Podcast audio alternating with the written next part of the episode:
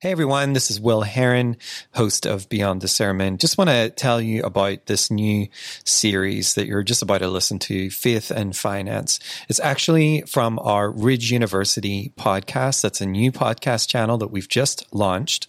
And uh, once you listen to this episode, if you're wanting to hear the rest of them, why not jump over to that new podcast channel? Just search Ridge University Podcast in your podcast provider and subscribe. And uh, over the weeks and months ahead, you're going to find lots of great content on there to help you live out your life as a follower of Jesus. So again, uh, just search Ridge University Podcast and uh, subscribe. So thanks for listening. Welcome to the Ridge University Podcast a place to listen, learn, and discover tools for living. Now, here's your host, Ridge Director of Discipleship, Will Herron.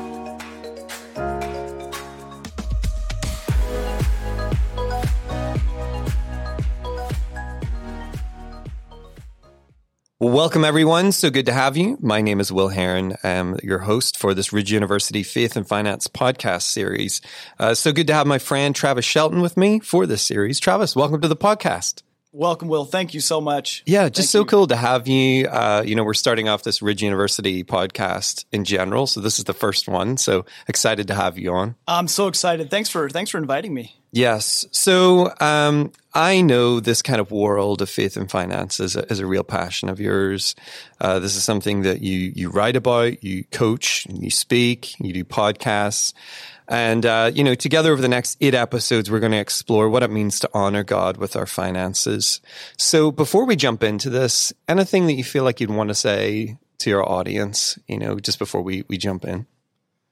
I, I would say as we're starting to venture into these topics, everyone's at a different place. We are where we are, and that's okay.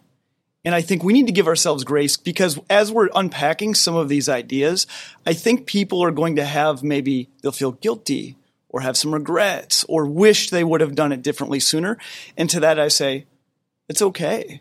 We need to give ourselves grace along the way. We, we are where we are. What's important is where are we going? And I always say my job's never to tell people what to do. I don't want to tell people what to do. I want to help people see things through a different lens, give them a different perspective, and then let them implement that in their own journey the way they see fit. And so it's really about people taking these ideas and, and deciding for themselves what are they going to do with this, if Yeah. anything. Yeah, that's really good. Well, over the next uh, kind of eight episodes, we're going to be looking at eight key principles that we both feel are, are crucial to stewarding uh, finances God's way. And we're going to start with one that is really foundational. Uh, this is intentional that we're starting in this place, and it has to do with God's ownership. So uh, let me just start with this scripture, uh, scripture. Maybe some people have heard. This is Psalm 24, verse 1. It says, The earth is the Lord's and everything in it, the world and all who live in it. Um, Travis, I once heard you say, if we believe this is true, this scripture, if we believe this to be true, it changes everything else. Um, can you unpack that just a little bit? Like, why is this so foundational about thinking about God's ownership? Money is one of those things that is ingrained in all aspects of our life. Sometimes that's a good thing, sometimes that's a bad thing, but it's it's there. It's always part of our day to day. And we often handle our money as if it's ours. And if we truly believe that it's God's, it has to change things. It has to change the way that we perceive it, the decisions that we make. Because if it's not ours, it inherently changes the relationship that we should have with it. Yeah, I came up with this for youth group one time, and I, I was asking the kids, I said, okay, you have this job, and you work these hours, and you grind, and the, the government takes their taxes, and then you have this money. Uh, on the other hand, you go out on a Friday night, and your mom gives you a $20 bill. Hmm. Do you act differently with those two sums of money? And the kids say, yeah, with the 20s, 20 that mom gave me, it's gone before I even know it. And they freely spent it and they freely used it because it wasn't theirs to begin with.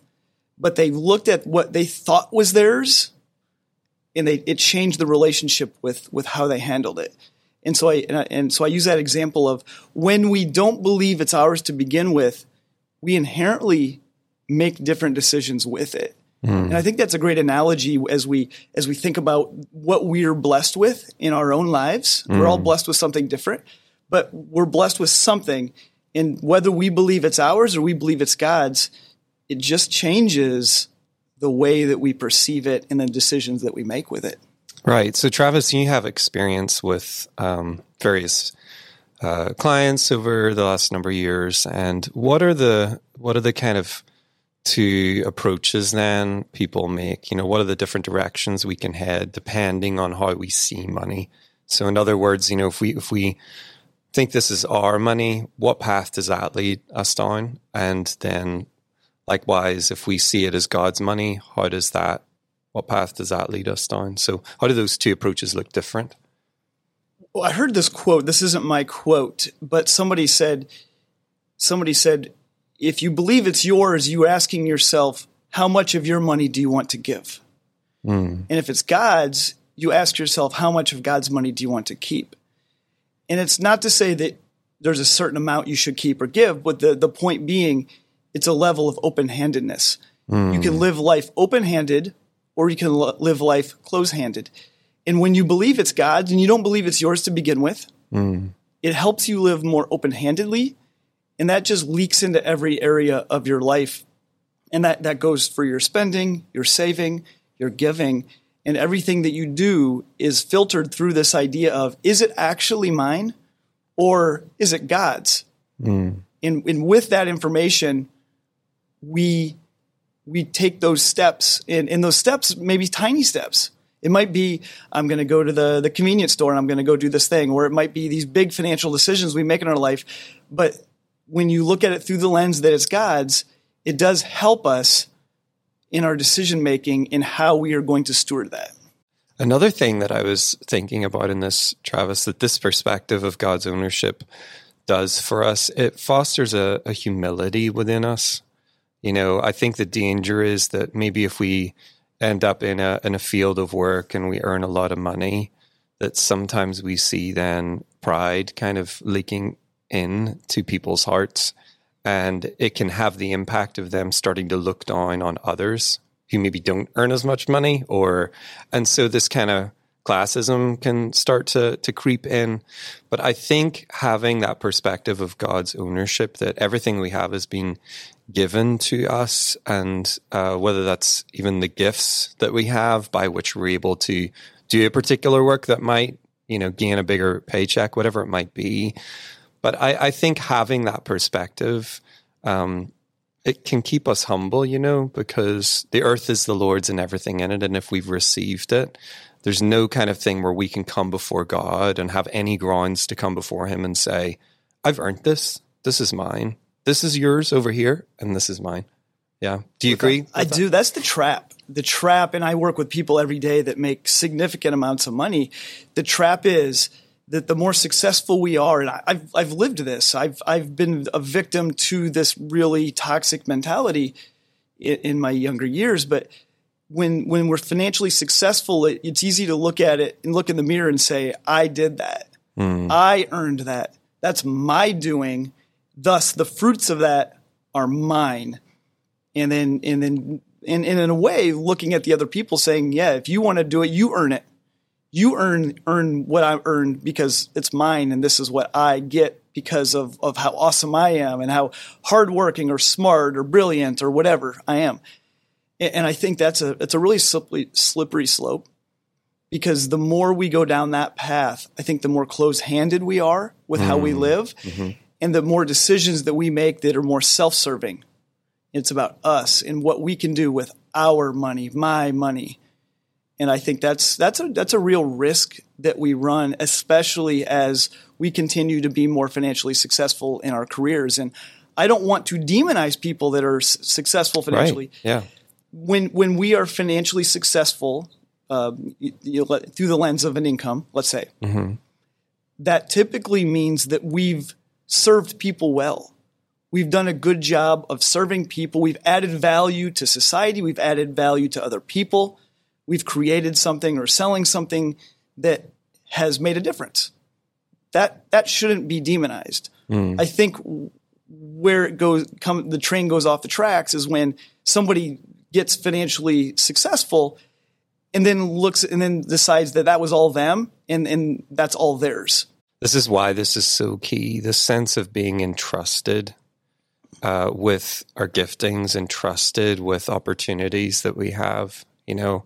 Um, because then then comes responsibility i think a recognition that god has called us into particular places or given us uh, work relationships or opportunities for a particular purpose. It's not just so we can kind of enjoy it and, and sit back and, and live a more luxurious lifestyle than somebody else. That's i think what happens when we don't see it as uh, with this through this lens of god's ownership. Um, but when we do see it that god has um, given us the the finance that we have and uh, the giftings and that kind of thing, it really does change um, how we see our lives and, and that responsibility. Um, can I? Sorry, you were going to say. Yeah, something. I was going to say. I, I think one of the things that we as Christians often do, because we think about this. Okay, let's just say we believe this is God's, and then we'll say, okay, we're going to give a percentage of God's money to the kingdom. And that may be your local church, it might be to people in need, it might be to other organizations. What happens then is we treat whatever's left as ours. So we say, okay, this is all God's. I'm going to give a portion to the kingdom and then I'm going to keep a rest for myself. And then that rest then becomes mine. Mm. And I think that's a, that's a risk. It's a slippery slope that we go down on that as well. And I think it's, it's always healthy to look at, take a step back and recognize it's not just our income that's God's, everything is God's. So if that's true, everything in our bank account is God's. The clothes that I'm wearing, God's. Mm. These microphones we're speaking into, God's. Our vehicles, God's. Our phones, God's. Right. Everything we have is God's. And if we believe that, that also shifts how we handle the materialistic things in our life and, and the finances that we do currently possess. And I think that's important to, to take into account when we're thinking about this idea of God's ownership. Mm. And, and I'm doing a, a, youth group lesson here soon about this idea of sharing. And, and yes, we should give portion of our income to the kingdom. Like, yes, that's, you know, that's awesome. It's one of the coolest things we get to do. But we also have everything else around us that, that we, we live in, we have around us, and that we get to use that to to share with others, to make a difference, to show love and generosity through. And I think as we look at at this biblical idea of everything we have as God's, it needs to expand past our income. Yeah, it's good, Travis. So how do how do you keep this front and center? Obviously, you said that you'd you'd been in that place once before where this wasn't your perspective, and obviously that shift probably doesn't come overnight. So maybe if some of our listeners are saying, Travis, I, I feel like I'm in that place actually where I feel honestly that I think this is kind of more my money. I haven't had that mindset of God's ownership. So moving forward, how do you, are some practical ways where you can kind of keep this perspective front and center when we're, when we're thinking about money? A few things I think we can do. I think we can, we can live with a posture of gratitude. Mm. It's easy to think of all the things we don't have. It's easy to look at our neighbor and to say, oh, I wish I had what they had. But if we live with a posture of gratitude and we constantly remind ourselves that this does come from God, it does help us keep centered. When, when I've come off the tracks on this idea, it's been when I forgot to remind myself and I start to think to myself, well, maybe this is all mine. And, and I think just continually coming back to the idea that there's a responsibility and an opportunity. This isn't guilt. Mm. This isn't this isn't a, a guilt driven thing. You shouldn't feel the weight of it. I do think there there is an, a responsibility as a Christian to to live this out, but I think there's also just as much of an opportunity to live this out, where we can continually make decisions. I think another thing that we can do is as we're reminding ourselves in that that this is God's in living with a posture of gratitude to find ways in our day-to-day life to serve others with what we have. Mm. And we'll talk about this in a future episode. But small acts of generosity and, and what we have we're, we're talking finances, but we also have time, and we have we have relationships, and we have um, we have skills, we have talents, we have all of these things that we've been blessed with, and when we show generosity with those things, that's a recognition that it's God's and not ours to begin with. No, I think it's really good. I, I love the idea of incorporating into your life. Uh, you know, if this is a new thing, especially incorporating into your life, you know, disciplines that are kind of really living out this perspective. You know, if if if everything that we have is God's, then there is generosity, there is open-handedness, there is a willingness to serve others with our finances, our our talents, our time. I think there's an inverse to all this. We're talking about excess. We're talking about, you know, we, we have what we have and we need to remember it's God's. On the flip side, there are a lot of people that are hurting. Mm-hmm. And there are seasons when we hurt. There are seasons when things are tough. If we remember that everything we have is from God, we can also remember that God will provide. Mm. And I've had seasons that have been really tough. And I walk alongside of people that are living through some really tough seasons. And when we remember that it's all God's, we also get to remember that God is the provider. Yeah, I love that. And and somebody needs to hear that today. I love that. It reminds me actually of Matthew six, uh, where Jesus said, "Consider the birds of the air. You know, they don't store away in barns, and yet your heavenly Father feeds them. How much more valuable valuable are you?" And that scripture has spoken to us a lot of times in a lot of those kind of more lean seasons. It feels like, but again, being able to, I, I totally love that, and I think it's vitally important that you know when we're in seasons maybe of uh, abundance and and we're seeing a lot of provision in that way um, knowing that it is coming from the lord's and the earth is the lord's and everything in it. But then when we're in seasons of need recognizing the same thing that the earth is the lord's and everything in it. We had a an experience of this in virginia where we lived in an area of virginia. It was just ridiculously expensive. I mean we could never buy there. We just rented when we lived there and it came to the point where we needed a slightly bigger place. We, you know, Ellie, our, our daughter, had arrived, and and so we looked and looked and looked, Travis, and we just couldn't find anything anywhere. We're like, what in the world? Or maybe maybe we're not even meant to be here anymore. You know, Lord, is this it? And um, we had a couple pray for us about housing, you know, and they they basically came back to this verse and said, "The earth is the Lord's and everything in it," and that means all the real estate too you know? And I could just remember having this picture of like all the real estate in Northern Virginia being the Lord's to to release or to keep. And it brought it brought real peace in that moment, you know? And and we were in need in that moment. And that verse spoke to us in, in that time. And uh, just a matter of about three weeks later, we ended up with a bit of a miraculous scenario, which maybe I'll share later in the podcast. But uh, but again, I, I love that you've brought that to our attention because we all go through different seasons, and, and having that reassurance speaks to both, doesn't it? It does. And I think the beautiful part of that, when God provides, that idea that God will provide, He provides through us. And, and I think the other part that's special about this is that in that season, you were in need. And then there will be a season where you are the one that gets to be on the other side of it. That's right. And I've been on both sides of it. Hmm. And I think both sides are beautiful. I don't think it's fun to be on the other side, Right. but it's a beautiful thing when you're in a season of need and somebody steps in because everything they have is from God and, and God uses them to make a difference in your life. I think that's just such a special relationship that we have with each other and with our God. I love that. Well, I think that's a good point to stop in this podcast. But um, we got another one coming up. Looking forward to going through these eight principles together. It's going to be really fun. And thank you for listening to the Ridge University podcast. Uh, yeah, hope to have you here in our next episode.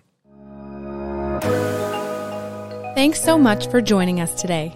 If you are interested in finding ways to live out your faith, why not head to our church website, ridgelife.org? There, you'll find opportunities to serve in the church and in our local community. You'll also discover ways to get involved in community groups. one of the best ways to find support and encouragement as you seek to live out what you're learning from the Bible. Head to ridgelife.org for more details.